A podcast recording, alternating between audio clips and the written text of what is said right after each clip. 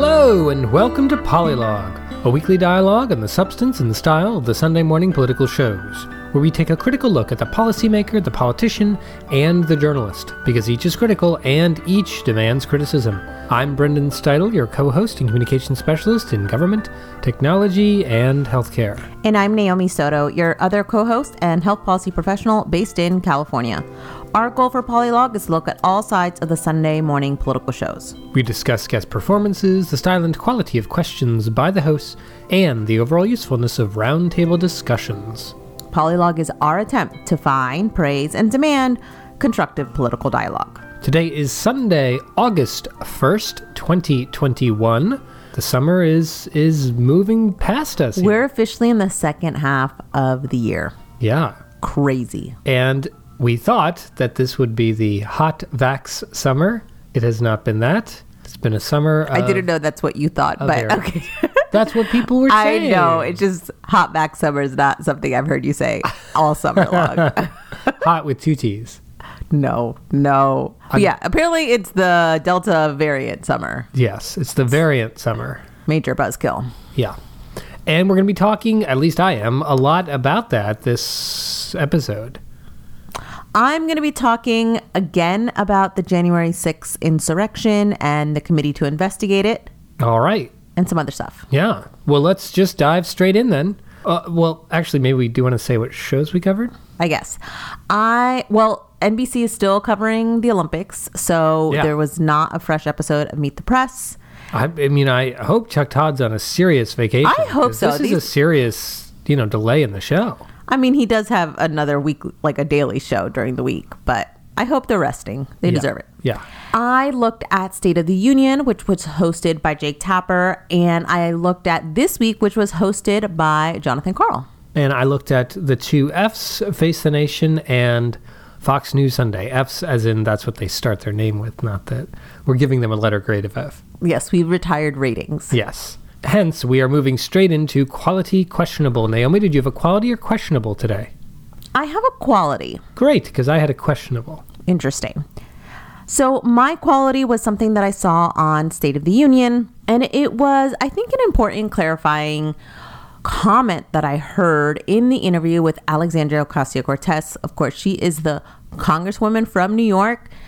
Some people like to say she's the face or one of the prominent faces of the progressive part of the party, of the Democratic Party.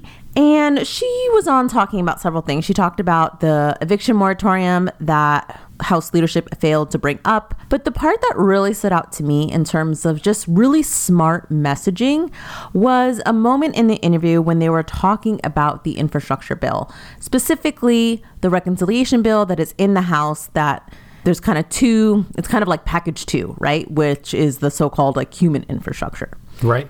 and in a lot of shows in the last few weeks it's always kind of seen as the secondary negotiation kind of supplementary and the subtext says let's cross our fingers maybe it'll pass In a lot of conversations, you're saying. Right, that we've seen in the last few weeks. Mm-hmm. And that was not the case here. And I thought Alexandria Ocasio Cortez did a really good job really elevating that piece of legislation as equally viable, equally important as package one, which is being worked out in the Senate. Take a listen to this first clip where she makes the case. You just heard uh, Joe Manchin a few moments ago talk about the reconciliation bill. The, that's the bigger budget package, $3.5 trillion dollars. He said he can't give any guarantee that it would pass the Senate. What was your response to that? Well, listen, this deal, these deals on infrastructure that have gone out are not just bipartisan, but they are also bicameral. And it was very, it was made That means very House clear. and Senate. Yes, that means House and Senate.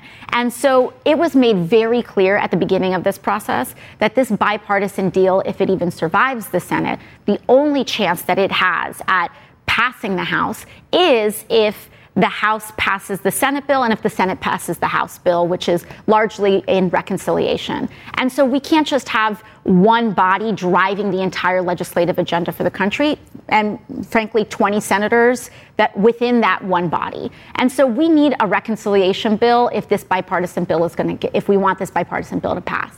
I thought that was really interesting, kind of rejecting the notion that there's package one and package two, and really, without saying so, that there's two deals at the same time. that both of their successes are tied to each other. Yeah, I mean, it's very similar to what the original talk was when Right. the deal was made, and then Biden had to go out and say, oh, no, no, no. Just kidding. Sorry about Please that. Please don't listen to me. right. And then AOC continues on and really starts talking about how the Senate needs to understand that anything that they work on in this on the on the Senate side is not guaranteed to pass in the House.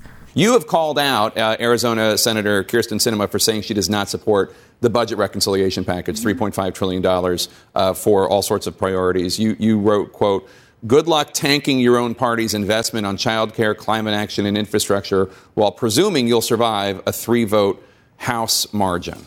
Yeah, I mean, that's the thing. This is the deal. And we have a tight margin in the Senate. I respect that we have to get Senator, you know, Sinema and Manchin's vote on reconciliation. They should also respect that there's a very tight House margin and that we have to be able to uphold our end of the bargain as well. And House progressives are also part of that of that majority. And How many, so how many House progressives do you think are with you on this? I believe a very large amount of the progressive caucus. The total amount is about 90. I, you know, I, I am not the, the whip of the progressive caucus, but what I can tell you is that it's certainly more than three, um, and it is in the double digits, absolutely.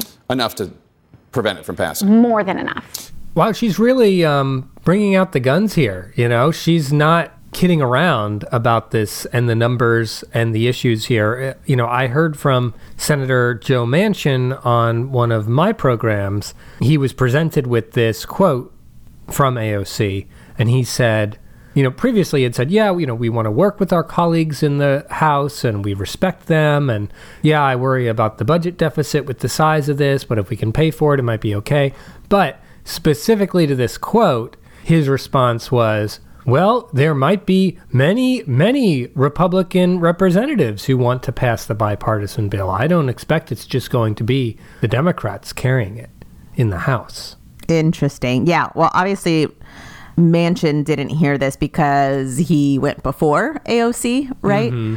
But that that's an interesting addition that he included in his talking points in that subsequent interview that you heard. Yeah, well, it wasn't a quote from this interview. It was th- what she had written, right? What, Oh, what I Jake see, Tapper read at the beginning. Yeah, good luck tanking your own party's investment. I just want to give credit where credit is due. Three or four years ago, I'm thinking closer to like 2016, 2018, where the progressive side of the Democratic Party was greatly focused on Bernie Sanders, and the tone and tenor really echoed a lot of his talking points. And it all, often felt like there was very shallow strategy to try to convince people that there was serious weight to be considered when negotiating with Democrats, essentially. And I just thought this was very smooth, very smart strategy to say, listen, like, both of these packages are equally important. Both of these packages need to be respected. The margins in both in both houses are very narrow and need to be respected. I can't, you know, we have spent weeks and weeks and weeks talking about what Kyrsten Sinema and Joe Manchin are going to do.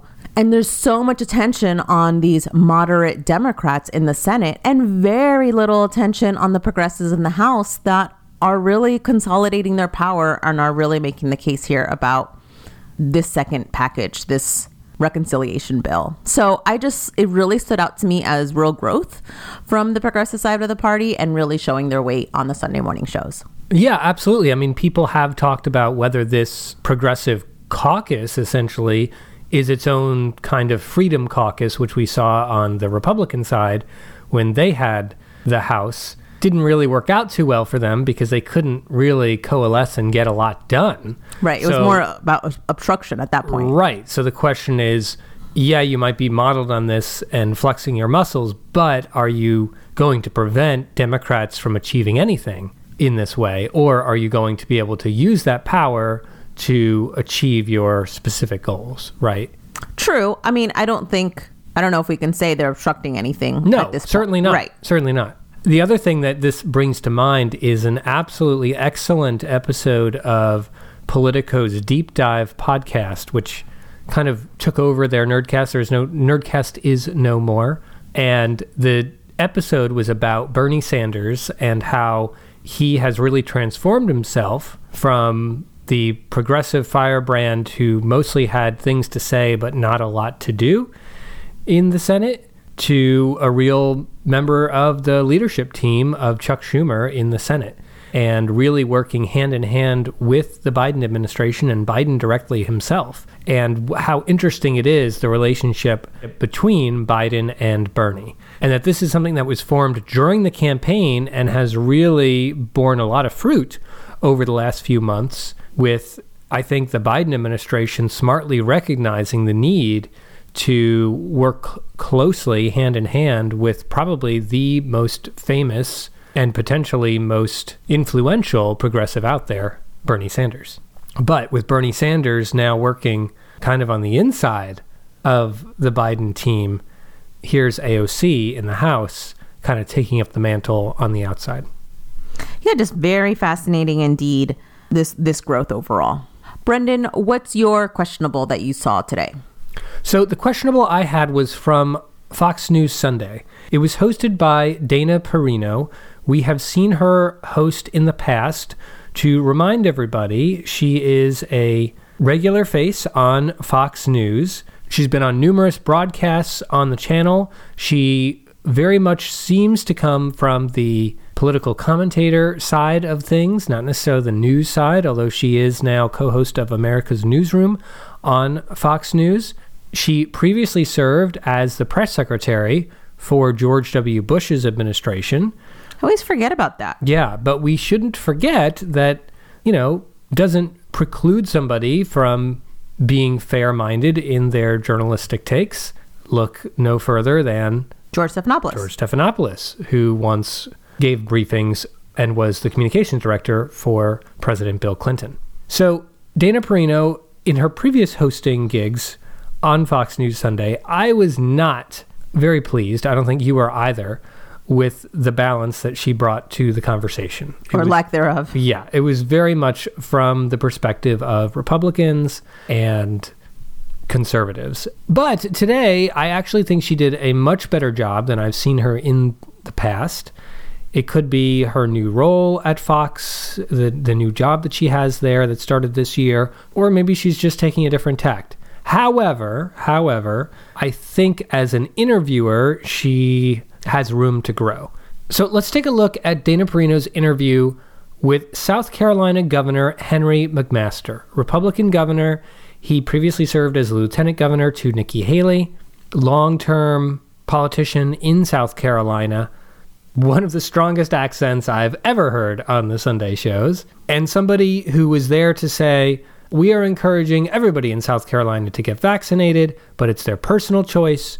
We are not putting in any sort of mask mandate, and people have to choose what's right for themselves. So, in this question, you will hear Dana Perino reference an executive order that limits the ability of the state's Department of Health to pass new restrictions. I know that you signed that um, executive order back on May 11th, um, but for your state Department of Health, is there any flexibility within the law if the health experts say that they get new information that would allow for them to ratchet up some of the protections of the people? Um, or is it just a blanket, no masks, we're not going to do it? It's a blanket no mask. We're not going to do it unless the legislature comes in and passes a new law. This one lasts for one year, and uh, that's there's no exceptions to it. So there, I don't know if you noticed what Perino did there, she asked him a question where it was like, is it is it A or you know, is there any flexibility or is it B? No mass, we're not going to do it. Like she kind of answered the question for him. She gave him an option to to to choose to answer the question and McMaster literally repeated her own suggested answer, right? In the question. She says, "Is it just a blanket no mass, we're not going to do it?" And he said, "It's a blanket no mass, we're not going to do it." Right? She made it so easy for him to say, yeah, we are not going to protect our population no matter what unless there's another law passed. And this kind of like rubbed me the wrong way. It's like, why are you giving your interviewee such an easy out to provide their answer? But she didn't do it just once. She did it again, literally in the next question. Yeah, I wanted to ask you about school. So I know that um, in the South, the, the kids will, at least in some counties, go back in just a couple of weeks. How will you help I mean, basically deal with any tensions between perhaps teachers and parents when it comes to getting back into the classroom and this mask issue? Or do you think that won't be a problem in South Carolina?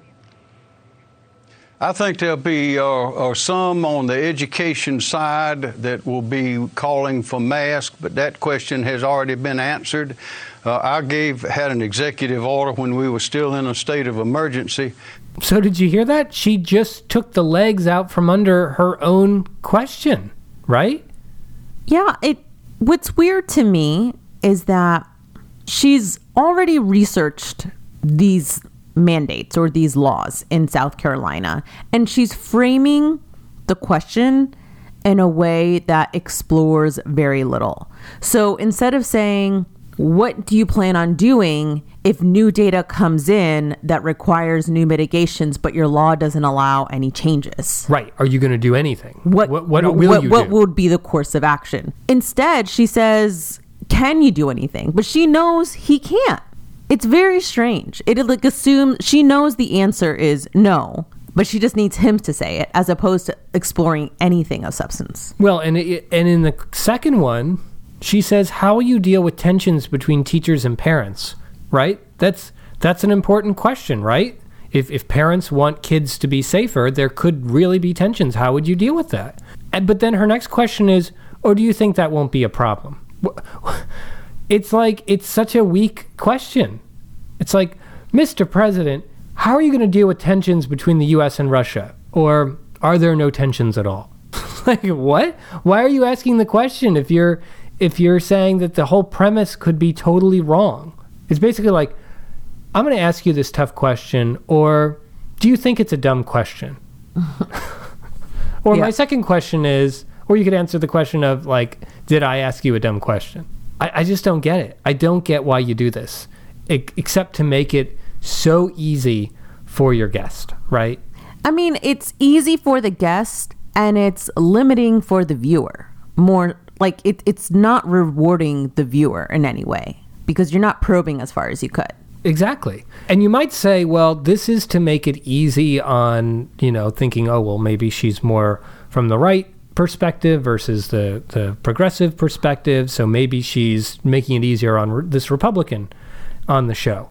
Well, here's the final example I have. It's later in the program. She's speaking to Brian Deese, the head of President Biden's National Economic Council, and she makes it easy on him too. So let me ask you about one of those issues, and that is uh, coming out of COVID, and that was that there was an eviction moratorium that was put in place to help protect people from being kicked out of their homes when they couldn't work, when the government you know shut the economy down. Uh, but now that has expired as of last night. It's a real mess. It's been coming for months. Why wait until the last minute to address it? This, uh, the, I think, as I saw it, brought up on Thursday by the speaker, um, and now it's expired. Would the president like to see the Senate act on this and expand the moratorium and extend it going forward? So, did you hear that? She had a really strong question initially, right? In fact, she said, This has been coming for months. Why wait until the last minute to address it? Period.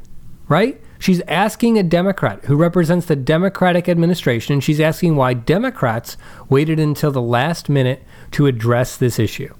But then she goes on and she asks him a much easier question Would the president like to see the Senate act, you know, someone else do something about this?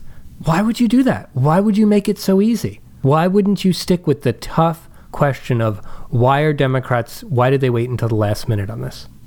Well, this is also the great risk of asking too many questions at once. They can choose whichever one they want, and sometimes you have a really good question in there, and they're going to choose not to. Yeah, because you suggested an easier one for them to answer. You're you you've defanged your own question.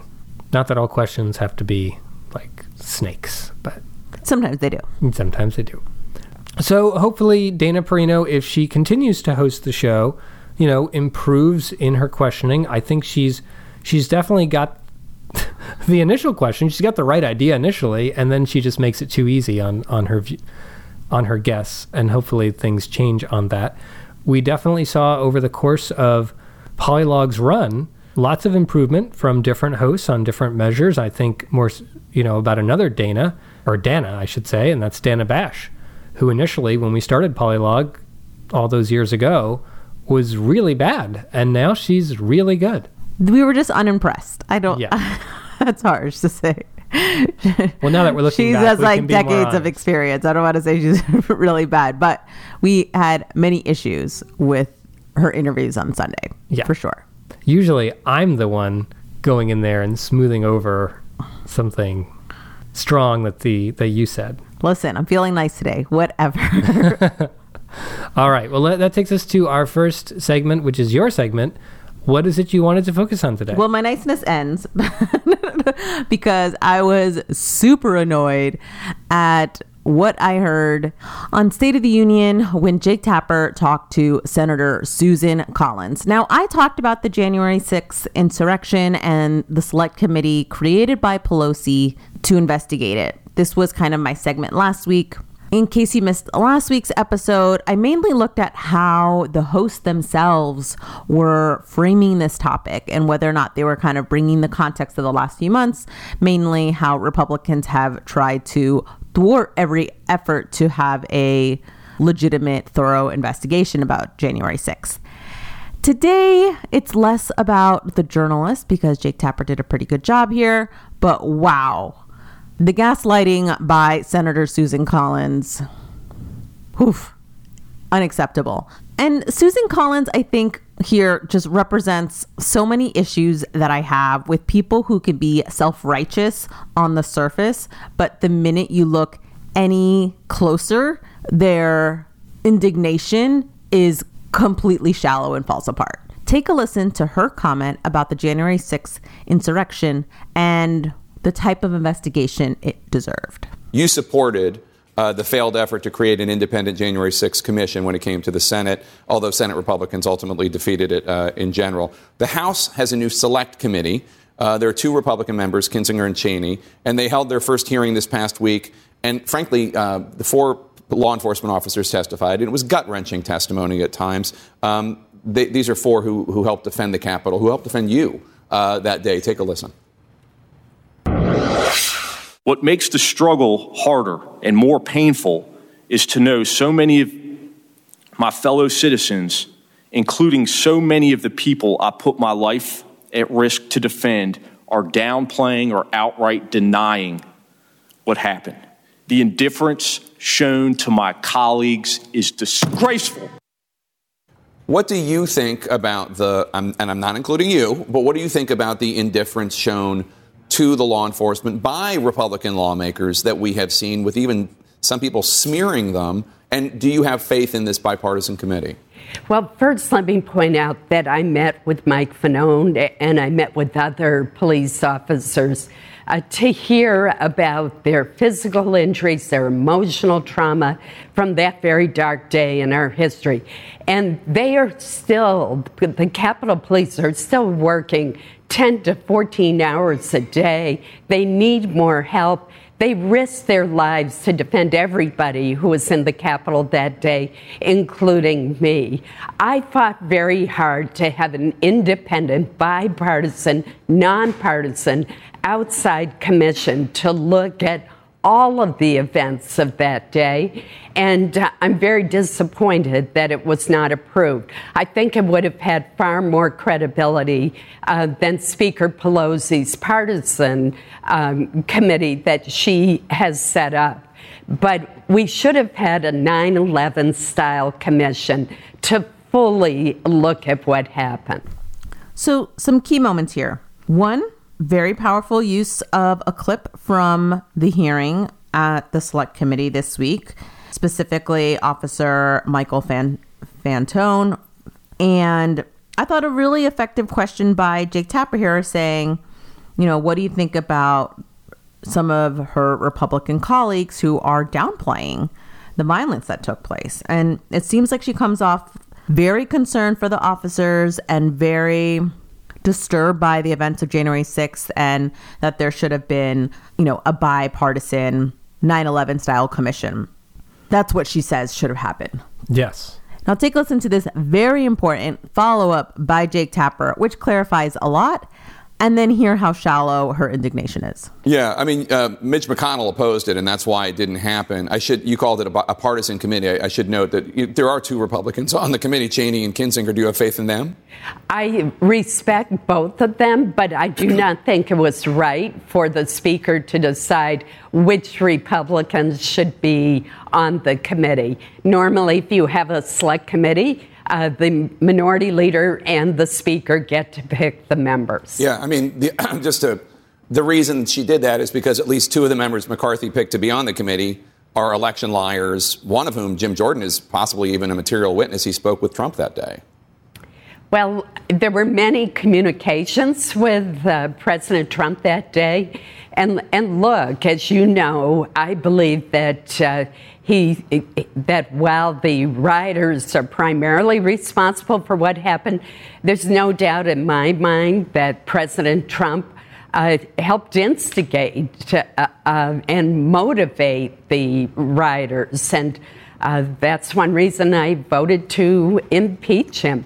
The hallmark of our democracy is the peaceful transfer of power, and for anyone the writers, the president, anyone to try to interfere with the electoral college count is completely unacceptable. So, this kind of shit really bothers me because you can't say something is completely unacceptable, that the violence is wrong, and then be completely okay with Republican members who encourage those rioters to be part of the investigation itself. Like, it fundamentally does not make sense for her to think that Jim Jordan and Jim Banks would be appropriate. But it's the e- like it's the easy criticism of Pelosi as opposed to like taking a stand and standing by Cheney and Kinzinger who are doing the hard work of the Republican Party here. I I just can't stand it so much. Like it genuinely makes my skin crawl because it's people like this who are like I'm so concerned and like they they want you to believe them that they're like looking out for the greater good but when it's at the first moment of inconvenience, they will kind of drop it. And I think it's really important here that Tapper one mentions actually it was McConnell who killed it. Right, right. Your own leader in your chamber killed it and killed the commission you wanted to the, that she wanted exactly. And and he calls out the two Republican congressmen that McCarthy wanted on the committee as election liars, which they were, which they are if Tapper hadn't included those important clarifying points, like you would think Susan Collins is just like, you know, taking the high road for the Republican Party. And she's not. Like Liz Cheney and Adam Kinzinger are doing that work. Don't believe this type of shallow, this like shallow, like, I, what's the, I just can't. I can't stand it so much. it really does. You know what it reminds me of, Brendan? Mm-hmm. Like when I was growing up, and I would be. I grew up in a very religious household, and so we went to church every week. There were adults in the congregation who would judge teenagers on like their faithfulness or their modesty but then wouldn't celebrate like academic achievements or wouldn't celebrate, you know, really significant athletic achievements that they like. Any achievements outside of the church would not necessarily be celebrated but somebody who was like a C or D student who brought like cupcakes for the congregation was like applauded like they were like some saint right? When someone other some other teenager was like busting their ass because they were trying to achieve other goals for their family right? And it's like it's that type of like disconnect yeah disconnect or goggles about like what is right but when you then when you investigate it and it doesn't make any sense and they still expect you to believe them it drives me crazy. And like susan collins is supposed to be a moderate republican right? Like right we, if she can't stand next to liz cheney and defend her work like who is in the senate? Right and that's where i think tapper's question was so powerful just to to correct and say, you know, you called it a partisan committee. It's technically not a partisan committee. There are two parties on the committee. Correct. and there are two members of the Republican Party on the committee. Do you have faith in them, right? And that's a powerful question. Are you saying that these members are essentially Democrats right now? Is that what you're saying?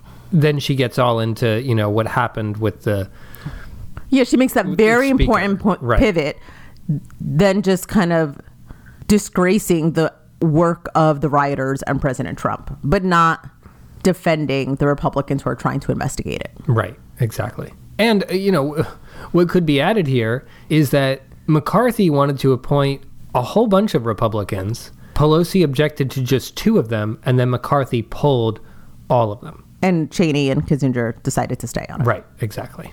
Unacceptable. I wanted to kind of also share one more clip that's kind of tied to this a little bit in terms of like Republican introspection. And it's an interview on This Week, which again was hosted by Jonathan Karl, when he talked to Congressman Adam Kinzinger. You know, I'm not trying to like say Kinzinger and Cheney are going to save the Republican Party, but if they're going to, like, I'm going to applaud them. But I applaud any effort of public criticism that is trying to make their party better, or even calling out ludicrous, completely insane comments.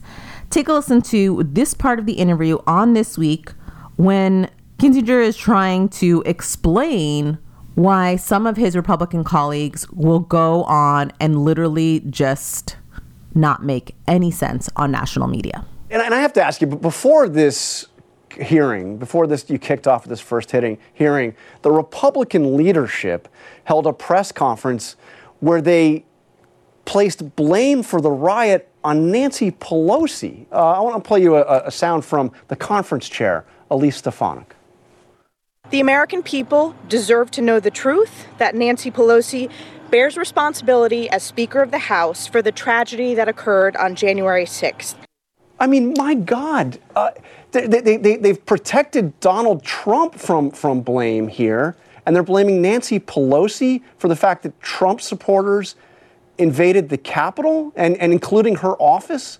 Can you, can you explain to me what, what, what they're talking about? Yeah, to me, it's mind blowing, and it basically shows the desperation to try to derail this. Now, if you think about the different audiences that exist, there's the audience of the American people, and then there's the audience of Donald Trump. All Donald Trump needs to see is that you're making a defense no matter how nonsensical that defense is. So if that defense goes from, of course, we all know it was Trump supporters and it was QAnon types that launched to this insurrection on the 6th. But if you stand in front of the proper news channel that Donald Tr- Trump watches and you say, um, this is Nancy Pelosi's fault, You've just done your job. It doesn't matter if it doesn't even make any sense anymore. What matters is that you've said something to placate him. And so, look, I mean, the, the speaker and I don't get along on a lot of things. On this case, we do, which is we need answers. It's been seven months. It's time to get to the bottom of this. And by the way, blaming what happened on January 6th on the security posture, and certainly we're going to get to the bottom of the security posture, but that's like blaming somebody for being the victim of a crime when the perpetrator actually executed that crime. Now, explain to me why Susan Collins couldn't say something like this. There's absolutely no reason, except she has zero courage. Yeah, I think that's just been demonstrated again and again that she she talks the talk of a moderate, but she rarely will buck her party. Now, she did as noted by Jake Tapper vote to impeach Donald Trump, and that was a big deal when it happened. But that's one of the only times I can recognize that or see that. And I guess you could say she is a part of the group of bipartisan senators who wants to get The infrastructure. the package. infrastructure package done. So but still like she's not not that i can think of willing to kind of go and make constructive criticism about her party about where and why they should improve yeah, very true. so that was my frustration here with about the january 6th select committee and how republicans are talking about it there needs to be more republicans beyond cheney and Kinzinger who care about finding out what happened on january 6th I'd love for the Sunday morning shows to find out if any of them do. Or to say, you know, I'd be even interested in saying, we called blank number of offices and they didn't want to talk about it. Or just understanding the extent that they're doing to try to talk to Republicans about January 6th and the select committee and how many Republicans just don't want to put their hands on it at all. Yeah. Well, one of the things that this had me thinking of, trying to understand Susan Collins and what her answer was here. I think one read on it is she's just repeating the talking points of Republicans that, oh, you know, Pelosi is, has this partisan commission. But there is another possibility, I think, and that is that she is just, you know, beside herself to see somebody not following the parliamentary rules of if you have a select committee, you know, the other side gets to choose who's on it, and that's just how the rules are, and that's how the world works. And she just doesn't care that that completely invalidates the purpose of the committee because that's the rules, right? Like she's all about those rules. It reminds me of Joe Manchin, right? It doesn't it doesn't matter if uh, you know the filibuster prevents dem- democratic reform. You know, we have to preserve it because that is that's the rules. That's the parliamentary rules. Those are the presidents, and it doesn't matter. I don't know. Maybe she's just she's just of that ilk. She's just she doesn't care really as much about January 6th as she cares about the appearance of fairness in the rules. Yeah, I think that's definitely a possibility. Brendan, what did you want to talk about today? So I wanted to look and really to a large extent spotlight some of the focused questioning by John Dickerson on Face the Nation. This is a real tour de force of somebody trying to get to the bottom of what the hell is going on with COVID 19, with the CDC, with the new Delta variant. And this is John Dickerson following the story across multiple interviews to get to a place where we kind of learn something new and feel like we have a much better understanding of what's going on. I was extremely impressed by what he did here and the way he did it and just threaded all these things together. But to start, I want to start outside of Face the Nation with a very simple New York Times breaking news alert. Okay? Here's the alert in the form of a tweet that they sent on July 29th. I'm going to read it to you. Be prepared, it is not correct. This is not true. Here's the alert Breaking news. The Delta variant is as contagious as chickenpox and may be spread by vaccinated people as easily as the unvaccinated, an internal CDC report said. All right? That's what the New York Times said. Literally, one day later, Ben Wakana, he works for the White House COVID 19 response team, tweeted in reply in all caps Vaccinated people do not transmit the virus at the same rate as unvaccinated people, and if you fail to include that context, you're doing it wrong. I said that louder because it was in all caps.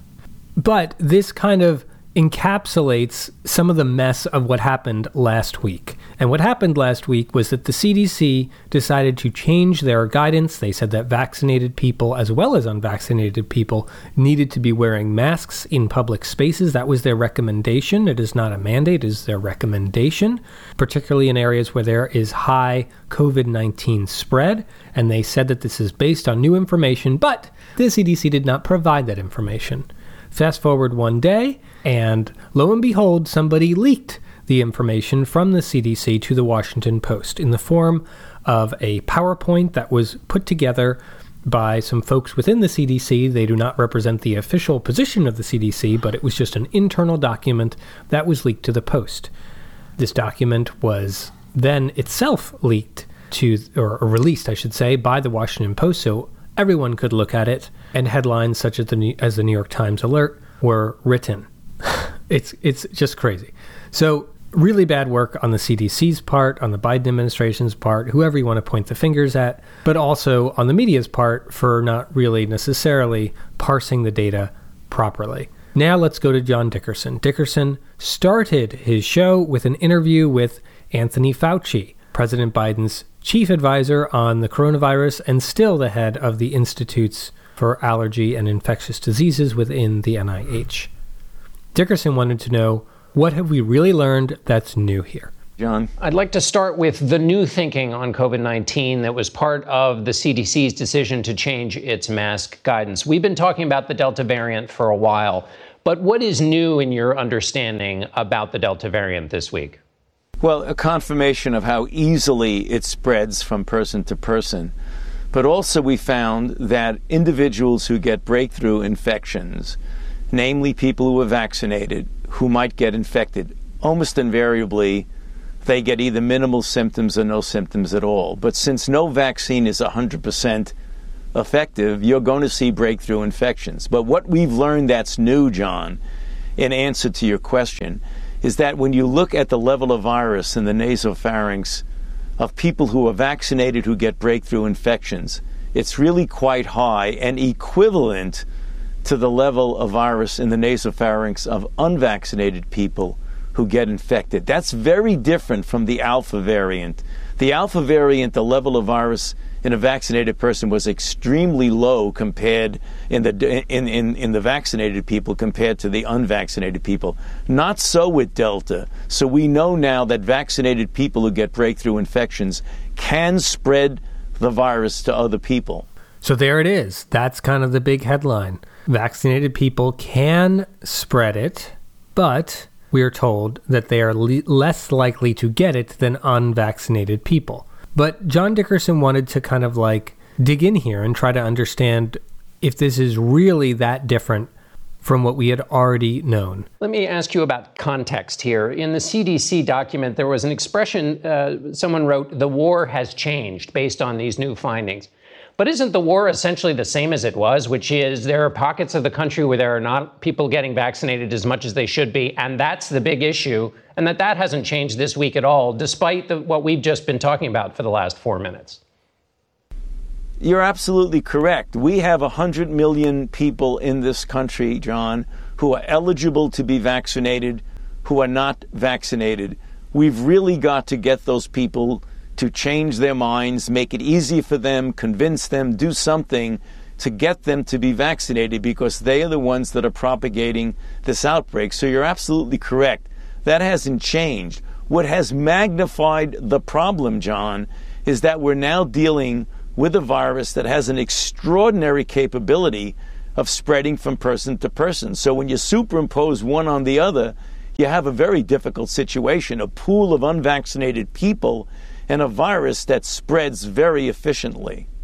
So good for John Dickerson in focusing the conversation, you know, for the audience's benefit on the real issue, which is people who are unvaccinated. But that doesn't mean that Dickerson was really done with trying to understand kind of the issue surrounding that tweet that we read in the beginning, right? Like, how much are vaccinated people really at risk of getting this new virus and spreading it, because that was kind of at the heart of the CDC's new recommendations. Here he is later in the show speaking to the Minister of Health for the country of Israel. Now, Israel, if you recall, was the fastest and first country to really vaccinate a large portion of their population.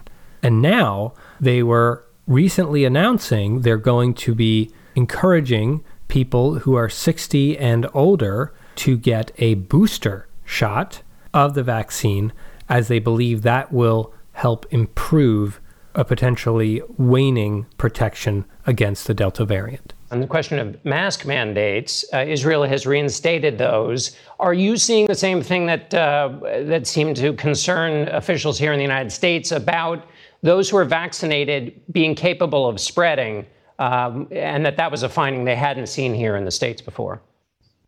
So we're we're looking at that. We're trying to um, introduce back what we call the green pass, which means people can go into events uh, with a certificate that they have been vaccinated or recovered individuals, or to be tested. In order to continue with this policy, we needed to check if vaccinated individuals can infect others. We know that can, they can be infected. We see them; they're fifty percent of the uh, confirmed cases on a daily basis now. But the question is whether they can infect others. And we actually saw that 80% of vaccinated individuals who have become confirmed cases themselves, 80% of them have zero contacts that have been confirmed.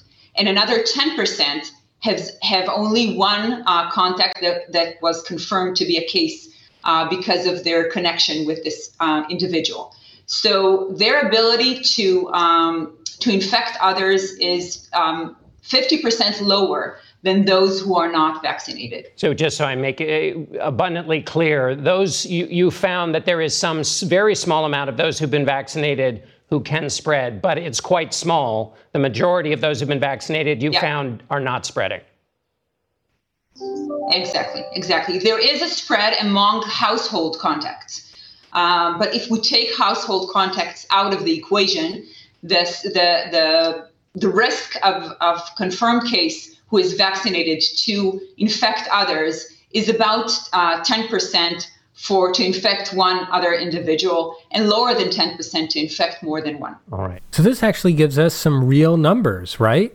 That at least in Israel, where they also are dealing with the variant, vaccinated people, 80% of them didn't spread it to another person, you know, a single person at all. And that mostly that was people within their own household when it was spread to those folks. Yeah, I think this is a really great get in terms of a scud.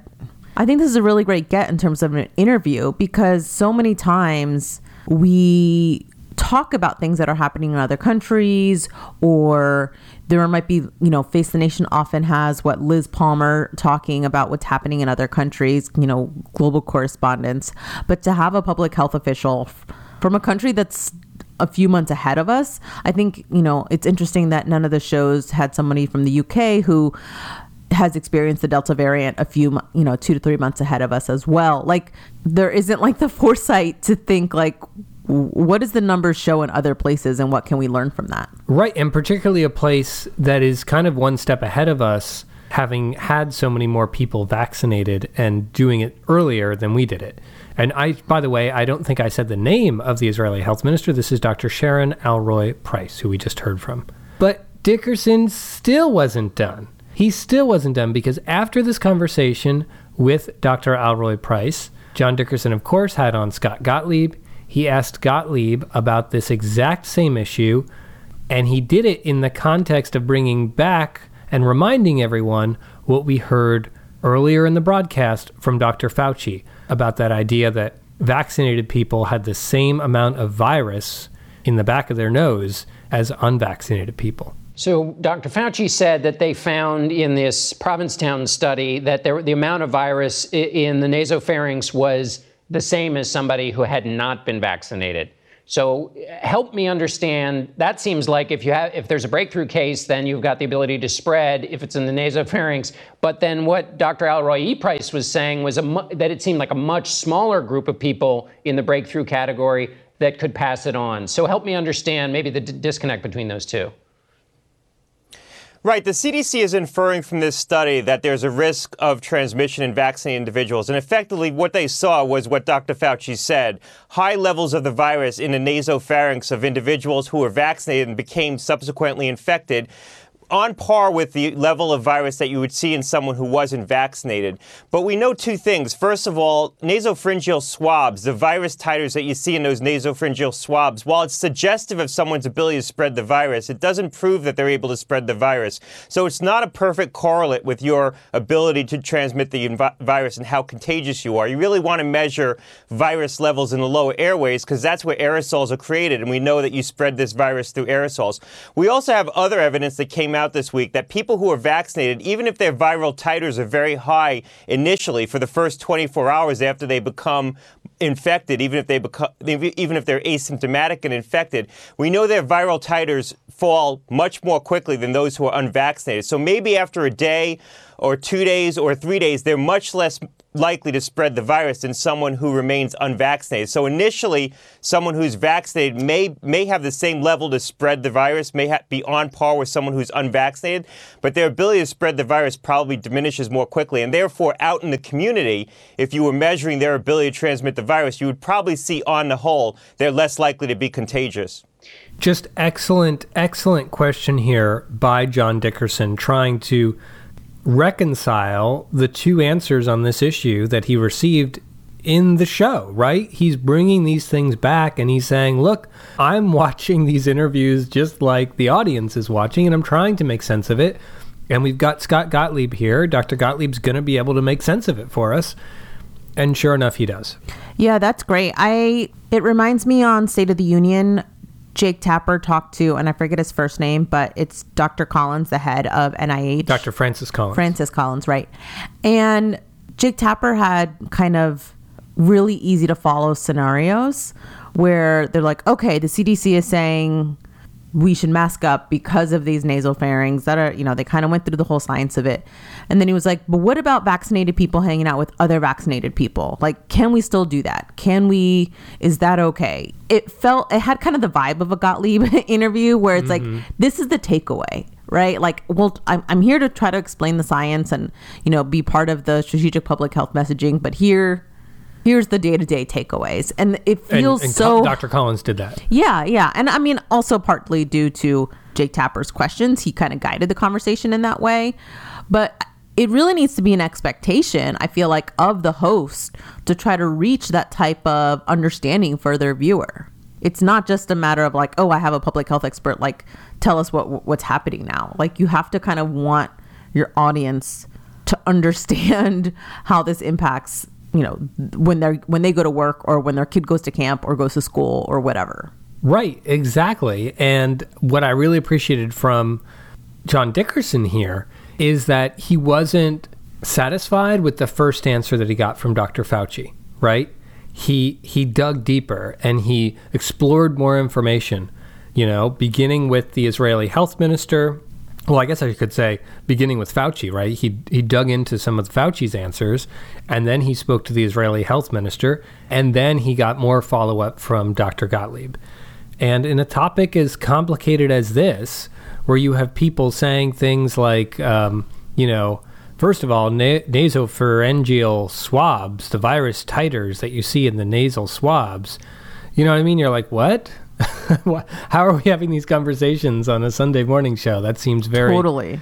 very very technical you know so in an issue that is so technical it's really helpful to have multiple guests on and to have a host who is paying attention and is willing to dig into a topic and this is an important topic right this is a topic that is upending potentially everyone's thinking about this virus right now and their level of safety so it's it's critically important now the final thing i'll say unrelated to Dickerson and what he did here is I agree with you on the Dr. Francis Collins thing. I think Dr. Collins did a better job than I've seen Fauci do on a lot of occasions on those types of real world, just like tell me what you recommend sort of questions. I also I actually saw an instance of that on Fox News Sunday, and I thought it might be a nice way to end this segment and end the show. Dana Perino asking the question. All right. Um, I also wanted to ask you about this. So I, it, this is about my mom, but I do think this is representative of a lot of people across America. So for the last, she's 74 years old. For the last 18 months, she's done all the right things. They've stayed home. They, she has on her bucket list a road trip to New England. She lives in Denver. She'd love to see the colors this fall, but she's concerned. Um, I think that as she is fully vaccinated, this is a trip she should take and take the right precautions if she needs to in a crowded area. But what say you about people uh, getting back to living their lives and learning t- to live with the virus? I think she should definitely go. I think she should do all the careful things. Obviously, wear a mask during public transportation because that's still a really smart thing and required in most places. And as you say, wear a mask indoors in crowded places. But actually, New England is doing a lot better than the rest of the country. Uh, so she's going to a place where the infection rates are quite a bit lower. I would still urge her to do all those cautious things. But yeah, go and enjoy the colors. This is uh, not a reason to stay home at this point. We've made a lot of progress here compared to where we were a year ago. We just don't want to do silly things to cause the Delta virus to come back even stronger. All right, Dr. Francis Collins, a pleasure to have you this morning. Thank you so much. So I really appreciated that, you know? Go out, go see the fall colors, take precautions, but, you know, we're in a different place than we were last year, and let's not forget that. and take precautions. Yes. But he, he did make the point New England's in a better place. So Yeah. traveling to Florida, mm, we'll just leave it at that. yeah. but seeing leaves in New Hampshire, probably fine. Yeah. Yeah, that's true.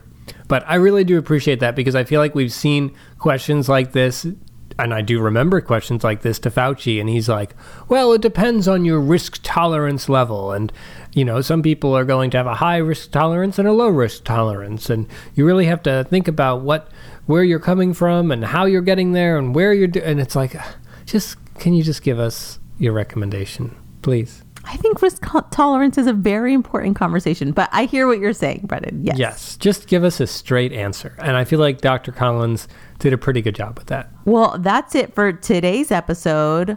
This week for our dialogue challenge. Yeah. How about a conversation about maybe just like reveling in multiple sources? I think there's a lot of situations where we have conversations with others and they say, "Oh, you know, I heard from this, you know, this one source or this one place about this interesting fact." And I feel like naturally you'll you know someone will respond with, "Oh yeah, you know, I heard that as well," or you know, I heard from somewhere else that it's a little different from that or the, the story might be a little a little different. And I think sometimes we don't want to like correct others in our conversations or you know, we don't want to be rude and say, "Well, you know, uh, I don't think you have that right."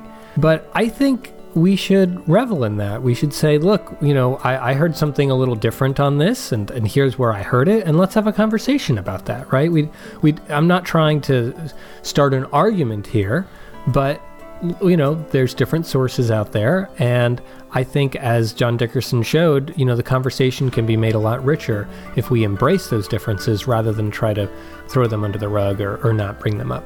Yeah, absolutely. The heart of a dialogue is just hearing from multiple perspectives, exactly. just to listen, not yeah. to convince. Very good point. So, if you have something that you want to share with us, but maybe not convince us of, I don't know. you can do that by emailing us at podcast at polylog.com. You can follow me at beastitle on Twitter. You can follow me on Twitter at sotonaomi underscore, and you can always follow the show at polylogcast. Thanks, everyone, and we will talk with you next week. Bye. Bye.